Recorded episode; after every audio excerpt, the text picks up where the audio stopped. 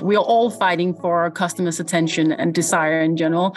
The competition is constantly increasing with even more beauty players in the industry. And we all know there is more to it than just securing a space for a loyalty card in the customer's purse. Again, it's about offering the best experience and to stay relevant for the clients. And I would say also convenience, meeting the customer where he or she prefers in the right channel at the right time with the right offer. Hello, my name is Lauren D'Souza, and you're listening to Retain the Customer Retention Podcast. More and more companies are wanting to focus on retaining customers, but what exactly are the powers of customer retention? And how are companies using it to keep their customers coming back for more? That's what we're here to find out.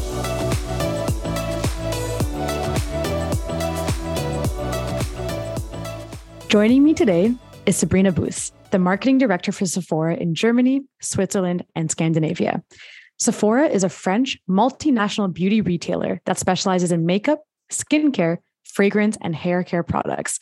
Sabrina is an experienced marketing and branding expert known for her innovative and strategic approach to marketing and has been credited with the success of several high profile campaigns. Welcome to the show, Sabrina. Thank you so much, Lauren.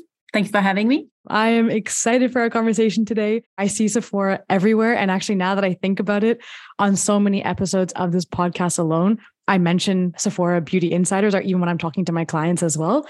So, very much well versed with the whole Sephora brand, the loyalty program. So, I'm really excited to hear your perspectives on things today. So, thank you so much for joining us. And let's jump into the conversation by first learning a little bit more about yourself and your role at Sephora. Yes. So, as you mentioned, I'm the marketing director for what we call the Sephora Dance Hub, which is Germany, Switzerland, and Scandi. I joined as a digital and marketing director, but I'm currently overseeing marketing and PR only for the full hub now. So I joined two years ago and I have you know, extended background within e-commerce, digital marketing, and actually beauty in general. So yeah. That's really cool. And what led you to Sephora? What were you doing right before that? I know you mentioned e-commerce and beauty. Was there something specific that led you to Sephora? I came directly from our main competitor in Denmark, Matas, the leading beauty retailer in Denmark.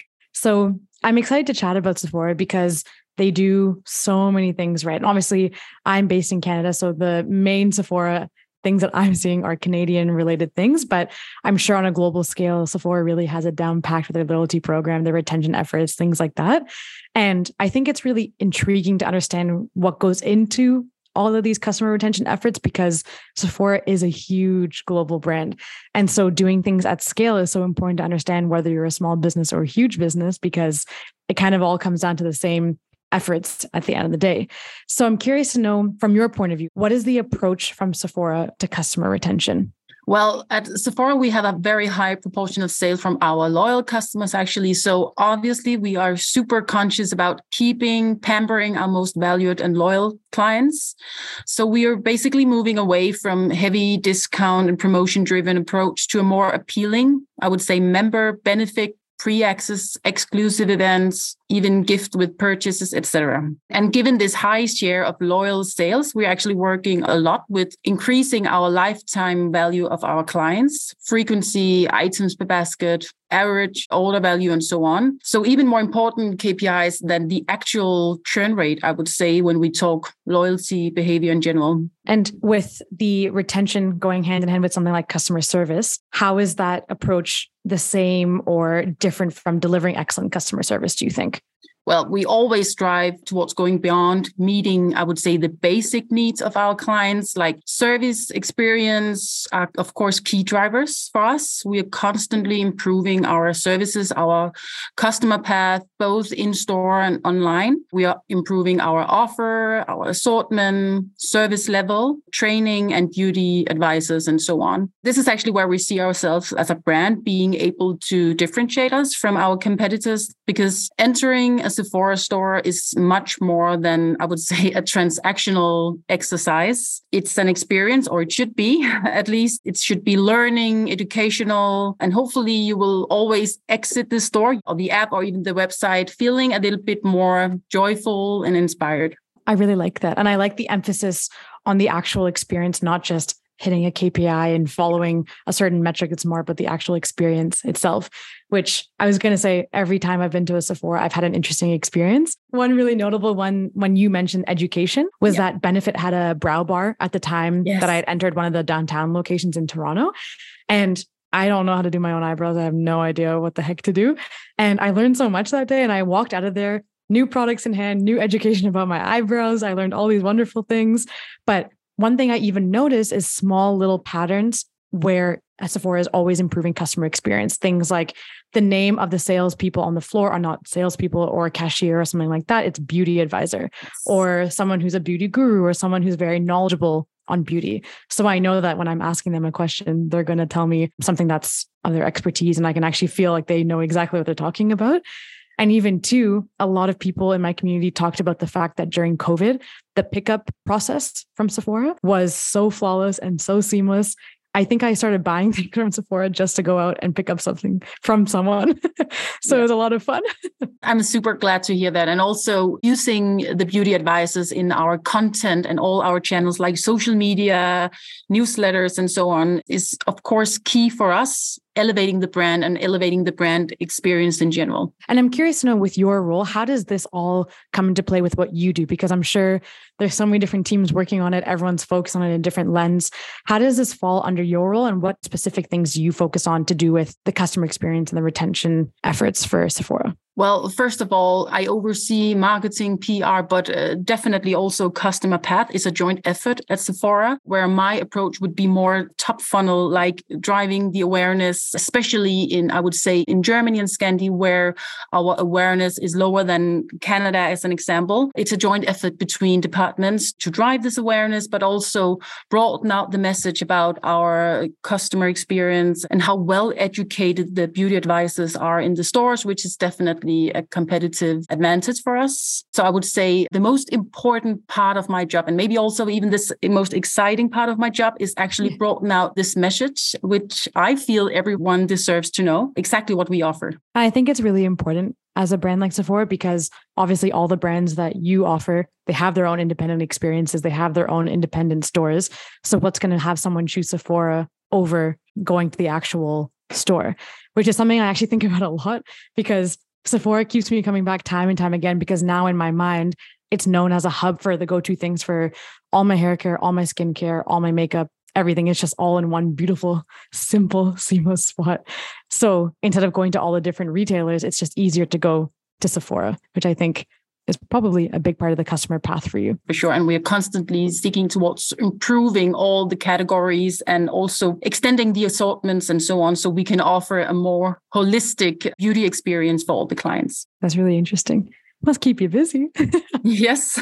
well, we've touched on it a little bit, but now I want to talk a little bit more about customer loyalty programs and loyalty in general. So I'm sure in your experience with Sephora and your previous experiences, you've seen a lot of different loyalty programs, probably specifically in the beauty and cosmetic space. Do you notice that companies are putting more emphasis on loyalty programs these days? And why do you think that might be? For sure. We are all fighting for our customers' attention and desire in general. The competition is constantly increasing with even more beauty players in the industry. And we all know there is more to it than just securing a space for a loyalty card in the customer's purse. Again, it's about offering the best experience and to stay relevant for the clients. And I would say also convenience, meeting the customer where he or she prefers in the right channel at the right time with the right offer. Right. And how does Sephora go about measuring and tracking loyalty with some of the things that you just mentioned? Well, if hard. the customer is happy, we're happy, genuinely. no, it can be measured in many ways depending on the business model. So, overall, customer loyalty refers to customer retention, such as number of customers that do repeat purchases. However, in today's competitive market, customer loyalty also refers to brand perception, behavior, attitude towards brand, as well as action taking towards the business, online reviews, word of mouth, etc. So yeah. we do talk a lot about emotional loyalty, community as well, friends of the Sephora brand, which must be the ultimate loyalty. When you have customers vouching for your brand, being brand ambassadors by own choice. And I think it's so important because there are different things that you can be tracking, just like all the options that you just gave me. And I'm sure there's many, many more. And so I'm curious too, because from your point of view, you have such an interesting perspective on heading up marketing for such a large global brand. But a lot of the people listening to this podcast either run a business that's a bit smaller or ranging from smaller to bigger. There's businesses of all different kinds. Do you have any advice for them on what kind of things that they should look out for when measuring and tracking loyalty? Because I feel like there's so many things you could be thinking about that it's interesting to know from your perspective of how you might go about tracking that. Because I feel like you have a very customer centric focus on these things. And I think that's the way that a lot of companies are going. So I'm curious to know if you have any advice for companies of any size for measuring and tracking loyalty. Yeah. So I would say in general, careful about only focusing on churn rate and so on, because every client, every customer had their own life cycle. And I would say a churning customer is definitely also to be seen as a potential new customer at another time. So I think in general, focus more on what you offer, the experience. I'm going to repeat myself, but if you offer a great, excellent experience, the client will come back. So of course, we are all measured and, and we focus on KPIs, but to be honest, focus on the experience and what's in it for me feeling. So put yourself into the customer's shoes and see for yourself. And then I would say, try your own medicine you know visit other stores visit your own stores compare and always put yourself in the shoes of the client i think that's so important and actually on the previous podcast that i had done we were talking about the customer journey and really going above and beyond not just expecting that the person's going to buy it and be happy forever because obviously there's steps after they purchase and all that kind of stuff and we had actually talked about this brand called Prose, which is a custom shampoo and conditioner brand, and how they go above and beyond where they check in if you're meeting your hair goals that you wanted. They make sure that they have all the defining factors about your custom product based on geographic location because weather might be different between where you're at, where I'm at, etc. And going above and beyond. But one thing that I tend to find with even our Gameball clients is people come to me and say, there are so many things to think about. Obviously, retention is one, acquisition is another. There's so many different things. So when you talk about customer experience and putting yourself in the customer's shoes, are there certain questions or ideas that come to mind when you're trying to think of how to do so? Because I feel like obviously you can just say, like, put yourself in the customer's shoes, but sometimes even I have no idea where to go from there. Have you ever done any exercises or things where you ask yourself certain questions of how to go about doing that? Because I feel like a brand like Sephora has done that really, really well. So I'm sure you probably have some interesting insights here. Yeah, well, of course, but I would say in general, put yourself in client shoes by living the experience. Go to the store, try the products, interact with the mm-hmm. BAs. I always encourage everyone here to order online at least once a month to see the A to C customer journey here. And I would say, in general, expect the needs of the client to change because it will. And you're always five steps behind the bigger competitors that you're comparing yourself to. I like the actual idea that you encourage your team to order once a month because it's so true that you're always building for the customer, but then you're never actually thinking, what's it really like for them or what's actually going on when they're going through the process. So I like that a lot. But here you will you see have... for yourself is the email communication at a proper level? Do you receive the SMS? Is the recommendations that we send you in the newsletters, are they on brand? Are they uh, meeting your needs and expectations and so on? There are so many touch points in the customer journey journey that we take for granted or we tend to forget or something. So you have to act as a client. Yeah. And I think a lot of times we make a lot of assumptions too. But then other people, even I find with a lot of messaging, the person who's building it has this idea of how someone's going to perceive that message. And then the customer actually perceived in an entirely different way. So that testing would probably be very, very crucial to the entire customer experience. For sure. And basically, you have to listen to the clients, but you also have to listen to potential clients. So in your community, in reviews, of course, data. Data is yeah. key for everyone. So see for yourself what is the trend. Do your own brand survey quite frequently. And I'm curious to know from your point of view as a customer, other than Sephora, unless Sephora is just your favorite one as well. But as a customer, do you have a favorite loyalty experience that stands out to you? Well, we all look at Amazon Prime, of course. And I think when we talk about latest trends and so on, having these partner or extended versions of loyalty programs, sister programs, and so on, I think there are so many great loyalty programs out there just by looking at the evolution within aviator business, where it basically all started. If you want to be inspired, there are many cases out there that you can learn from. And are you noticing there's any new and upcoming trends that are happening in loyalty programs these days? I would say relevance and personalization are still important. Not, I would say, latest trend, but it's still trending topics that we at least need to pay attention to. So, loyalty being data based is uh, definitely not a new trend. However, we still have to utilize data combined with the constantly evolving demands and needs of our loyal customers. And data should be a dynamic quantity that we remain obsessed with in my opinion. And on top of that, you have loyalty trends, which is coming more and more widespread. Like again, the Prime program of Amazon, card linking, strategic partnerships, which is not a trend itself. However, partners and subjects can be new, I would say. As an example, it's getting more and more common that you can reduce your carbon footprint in exchange for your earned loyalty points. I don't know if you have noticed that, Actually, that's a really good point. I hadn't even thought about it. I just saw it come up as a little message when I had ordered through ShopPay. Yes. But yeah. Interesting. Funny enough, that wasn't the reason that brought me back to keep using ShopPay when I was buying from Shopify businesses. I just like how seamless and simple the checkout yeah. process was. Yeah. But I guess also you're figuring out how to cater to the different evolving needs of customers and things like that because so many more people are environmentally conscious, things like that. Even Sephora with mentioning all like the clean beauty products, mm-hmm. environmentally friendly, no animal testing, all that kind of stuff. Yeah. Especially also with our target audience, which is a bit younger, I would say, at least compared to other players in the market. Yeah, that's really interesting. And I'm sure how you mentioned that you're obsessed with data, which I think is so, so, so important. I'm sure that's what you're using to constantly change and update Sephora retention and loyalty strategies, I'm assuming. For sure. We are constantly listening carefully to our clients and listening through data as well. And we constantly change according to their needs. So, yeah, it's a constant transformation. And we do not consider our loyalty program as a final formula for the perfect framework. We see this as a dynamic size. Also, out of curiosity, I'm curious because obviously Sephora being such a big company, but you have to be so dynamic with the data. And like you just said, it's not a final product, it's consistently being iterated on. How do you stay so nimble as a team to be able to say, okay, here's what we have, here's the data that we're seeing, we're listening to our customers, we have to change pretty quickly? Because I'm sure you probably have to change things on a whim from my guess yeah. based on customer demands changing and things it's like that. Retail. So how do you stay so dynamic?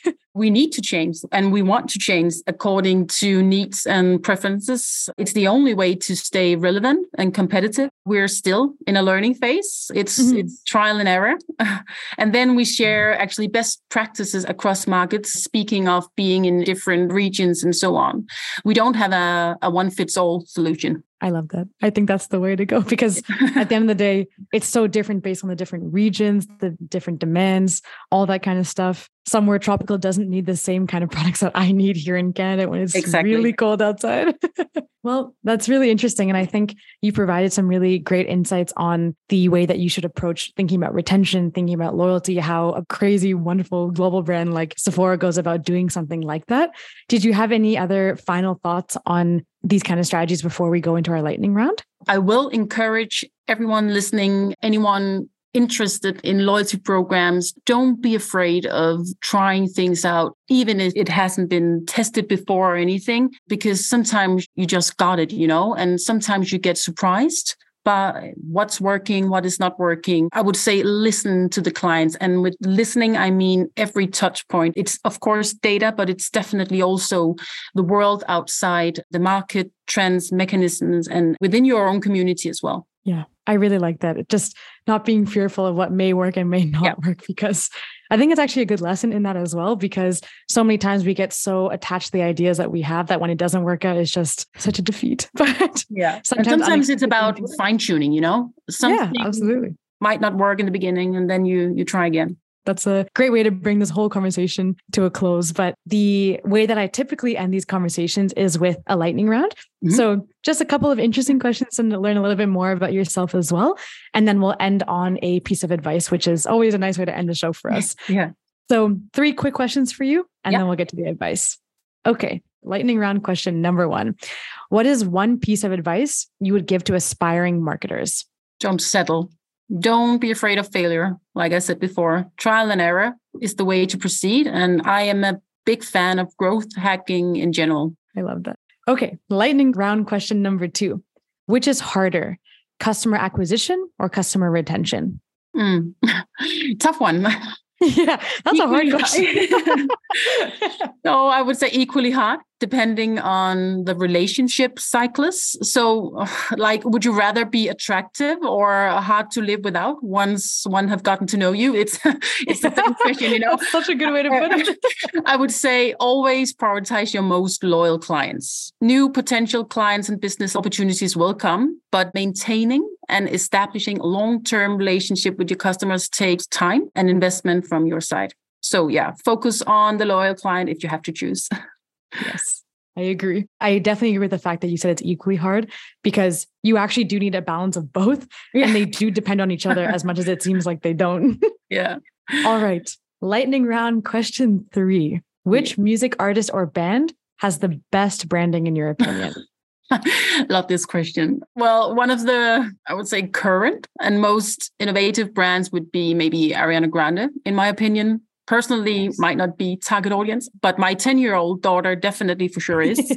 but I think Ariana is capable of creating a sub culture around her in her community, in her career. Her career has skyrocketed within a few years. So recently, actually launching her own makeup brand. At least oh, it was launched in Europe, ah, oh, exclusive cool. at Sephora, of course. yeah, of course, of course. no, I mean, I, I, just look at her. You know, easily recognizable with her ponytail, cat wing eyeliner. You cannot miss her. She actually had a campaign last year, I think, on social media where she had all the pictures and visuals upside down. Did you see that one?